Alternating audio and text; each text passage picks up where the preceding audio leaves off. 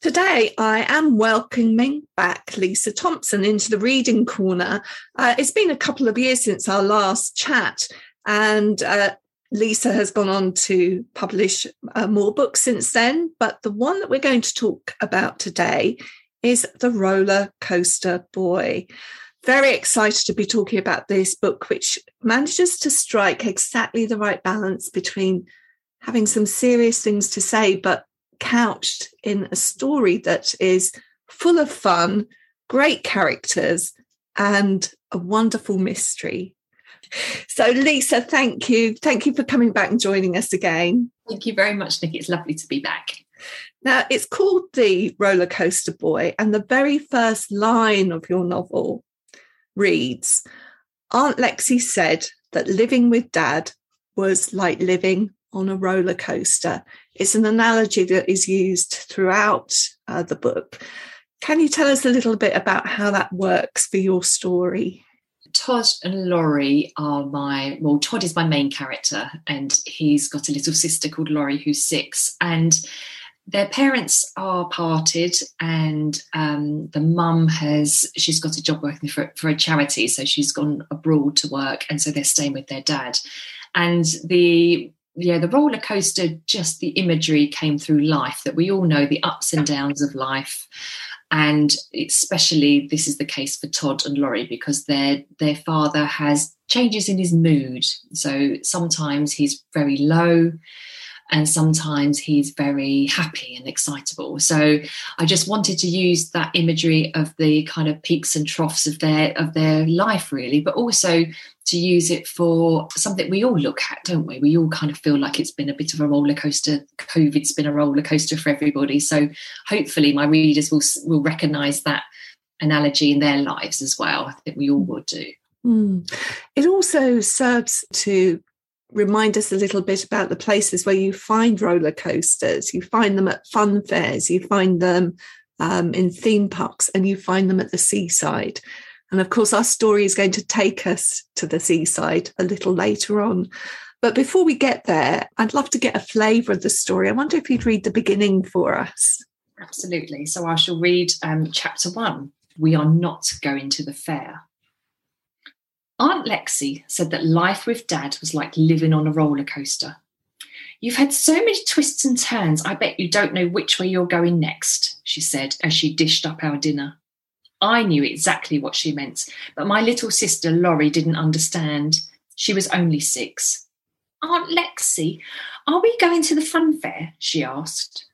Her eyes were as wide as our plates, which were now filled with sausages, mashed potato, and baked beans. We are not going to the fun fair, I said. You're not supposed to take it literally. You are so dumb sometimes, Laurie. Todd, don't speak to your sister like that, said Aunt Lexi. She put our dinner on the table and Laurie grabbed the ketchup bottle. But I've never been on a roller coaster before, said Laurie. Please. We're not going to the fair, I said. And anyway, you're too small to go on a roller coaster. They don't let shrimps on scary rides. I'm not a shrimp, I'm six, said Laurie. She squeezed the ketchup onto her plate and a blob of sauce splattered up and onto her school jumper. I'd need to check if she had a clean one in her drawer before Aunt Lexi went home.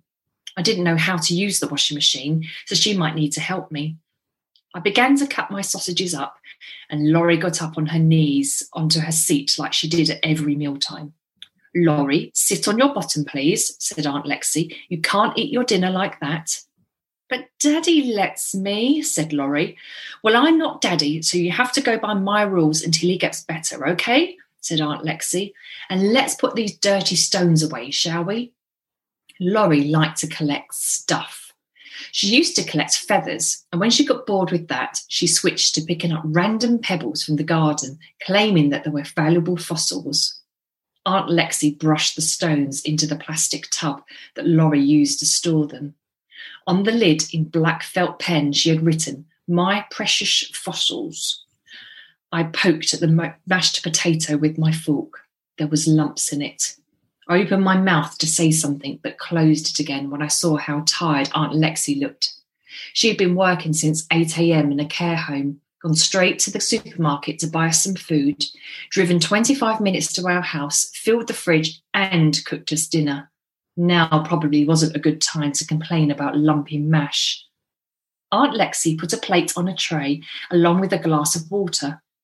Apart from using the bathroom, Dad hadn't got out of bed for 15 days now. I'd been keeping track using the calendar in my school homework planner. He had been eating more over the last two days, though. When he got his appetite back, it usually meant he was starting to feel better. I'll just go and give your dad his dinner and then I'll sort out dessert, said Aunt Lexi. It's chocolate cake and ice cream tonight. Chocolate cake, said Laurie. She waved her fork and a baked bean flew up and landed in her fringe. I picked it off for her and put it on her plate. I love chocolate cake. Aunt Lexi always gets us special food when she comes. It's like it's my birthday or something. We only get special food because she feels sorry for us, I said quietly.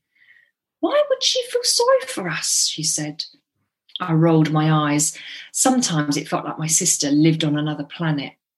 Doesn't matter. You wouldn't understand, I told her. Just eat your dinner, then you can have some chocolate cake, okay?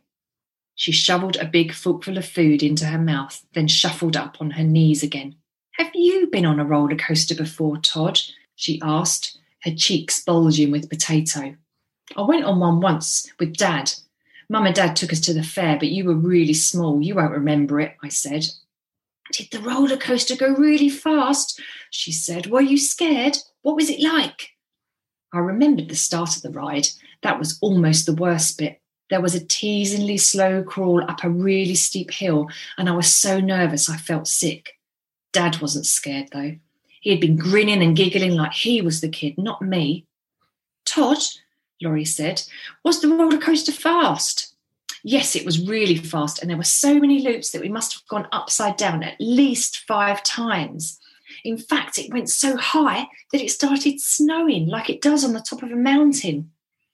Laurie giggled. Don't be silly, Todd, she said.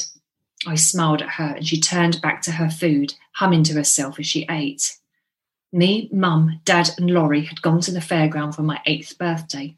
It was supposed to have been a birthday treat, but I remember not really wanting to go. Dad hadn't been well back then either.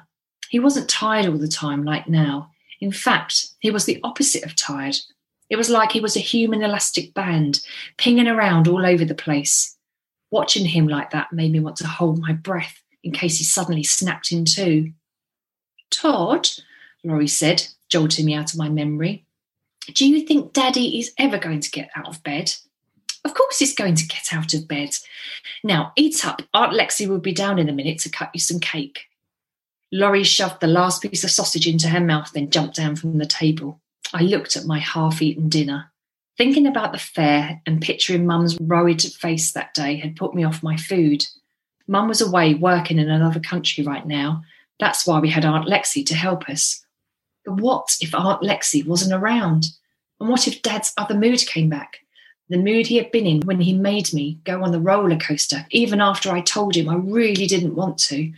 What if the other dad came back? The one who didn't listen and seemed out of control, that was the one I worried about the most the elastic band dad. And one of the things I was really interested here is that you've got a first person narration, the 12 year old boy who obviously knows more than his six year old sister. And as a writer, you have to think about what would this 12 year old know and understand about what's going on but also what do I want the readers to know and understand? And there might be a, gap between those two things that you've got to navigate.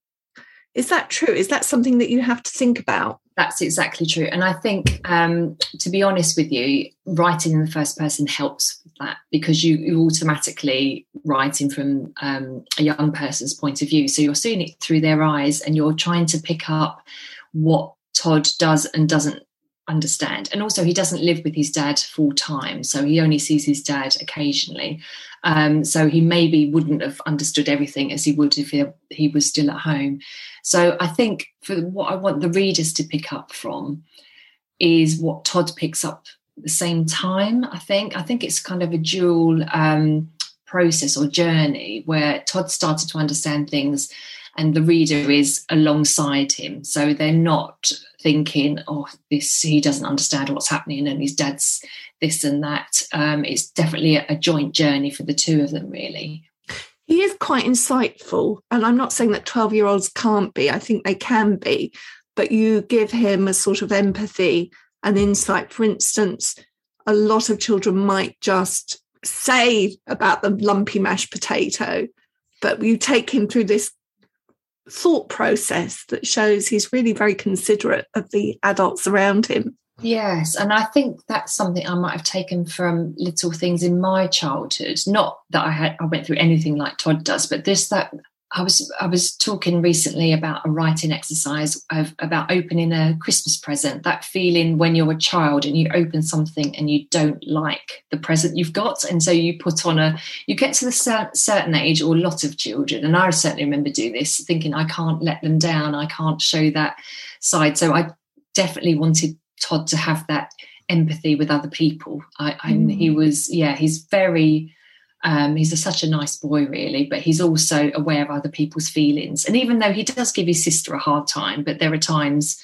when he does pick a baked bean off of her fringe and sort of looks out looks out for her, even though he's moaning about her quite a lot. really. mm.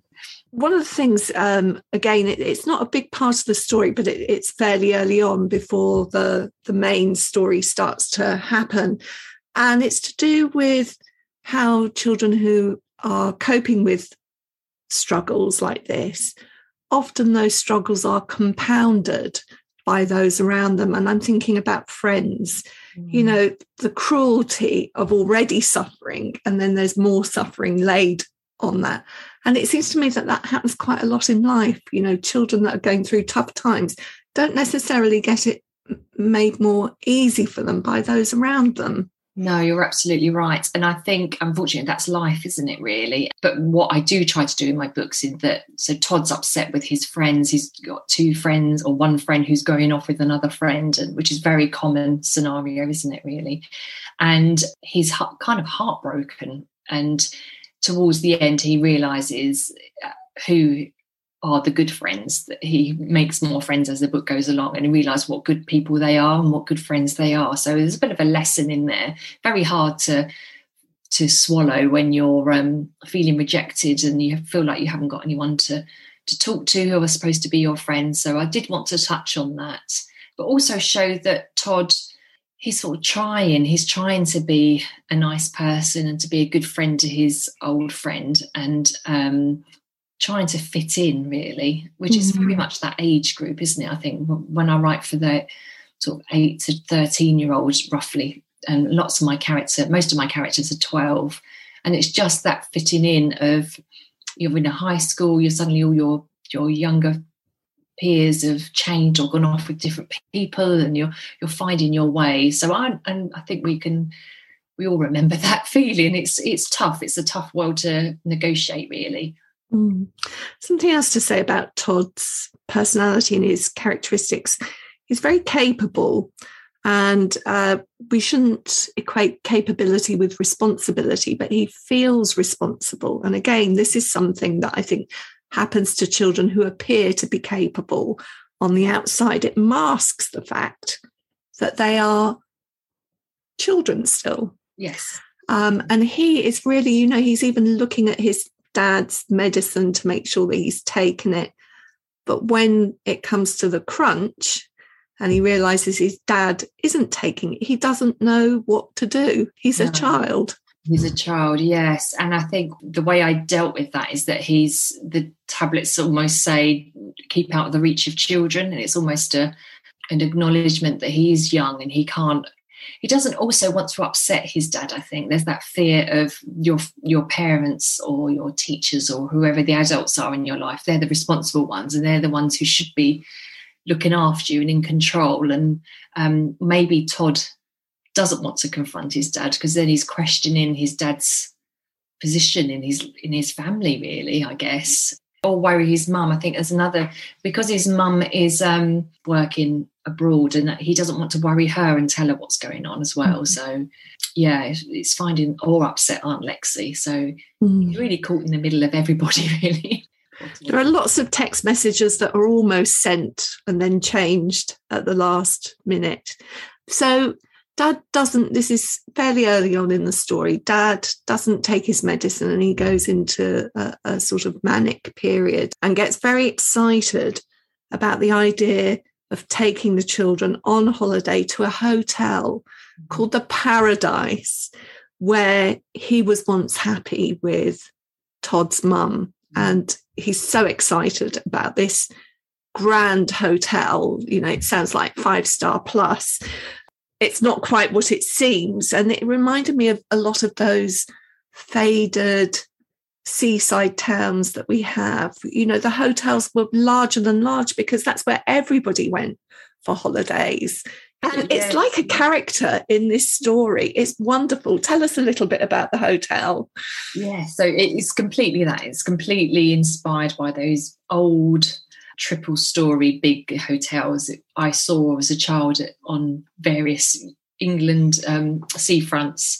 And yeah, this one, like many, I'm sure, has really lost a lot of its business, and uh, it's very run down, but it's full of character. It's it's, it's a beautiful historical building, and when they arrive, it's just not as they expected. So there's barely any guests there. They turn up and there are some guests leaving who aren't particularly happy. The smell of burning toast. I wanted something to kind of impact the reader. Oh, things aren't quite going well. And um, and Scout is the daughter of the owner, and she is absolutely passionate about this hotel. It's her home, it's something she loves, it's been in the family for a long time. And her and her mum are just really struggling to keep it going and it was wonderful to write and like the flickering light bulbs and the, the lift that doesn't work and really occasionally the electricity goes off and so i really wanted to get that image of this building as being a big central part of the book really. Scout is a brilliant character and I was immediately put in mind of that other literary scout from To Kill a Mockingbird, and as I was reading, I thought this must have been in your mind, but I don't know, was it? it was, it was really. Um, so Scout is very, she has strong feelings about what she believes in, and saving the hotel being one. And she's a strong character. So, and I love the name Scout. And I remember reading to, the, to Kill a Mockingbird in high school, and she's a character that's probably stuck in all of our minds, isn't she? So yes, she's definitely a, a homage to that character. Yes. Mm.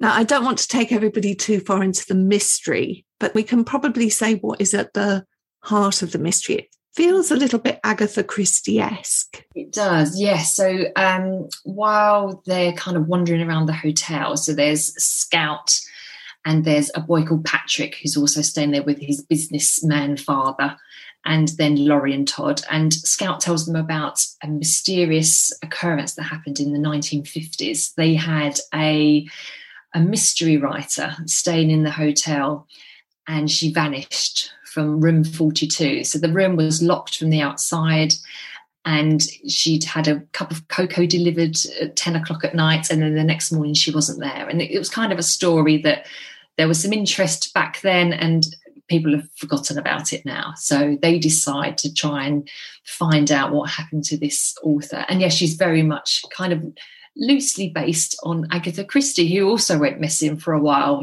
I think she just disappeared and then it turned out she was absolutely fine staying in a hotel somewhere on the other side of the country wasn't she i believe? Yes. Yeah. there are two other characters that we haven't talked about uh, and they are they do have an instrumental role to play although they don't seem very pleasant uh, at the beginning tell us about the businessman and his son patrick so Roland and Patrick were a joy to write. And Patrick has kind of followed his dad to this hotel. His dad's a big, relatively successful businessman. And he he's quite an aggressive man, and he kind of he kicks Patrick out of their hotel room. Well, it's a suite. He's insisted on calling it a hotel suite while he has business calls, and Patrick's kind of left to fend for himself. So Patrick, to start with, doesn't really show much interest in his, but he's you can tell that he's copying the way that his dad talks. And I think the less time that he spends with his dad, he seems to um, take on more of the person he really is. He's very funny, he's clever, he sort of spots some things about the mystery they're trying to solve before anybody, anybody else does. And the friendship between those children really does grow as the book goes on. And he, he sort of transforms himself. And so does his dad as well, to be honest. I think mm-hmm. Roland never quite goes to be the nice, lovely person we hope, but he does start to see things a little bit differently towards the end as well. Uh, as far as the writing process is concerned, because you've had the opportunity to reflect on that mm-hmm. over the past uh, couple of years, can I just ask you what sorts of things you've discovered I think it's now I'm a mystery writer first and foremost. And I think what I try now to do is think of the mystery and almost work backwards. So, what kind of mystery am, am I going to write? And then everything else seems to arrive around it. I knew I wanted to write a story about a father who wasn't very well with mental health issues and who had a lot of love and he's a nice man and he's kind and he's just not particularly well. That was kind of the the story. But then I, I wanted the the mystery to be the thing where the readers can try and solve the clues before the characters do. So that's always in the back of my mind. So now I always start with that. I always start with the mystery. There's lots of planning.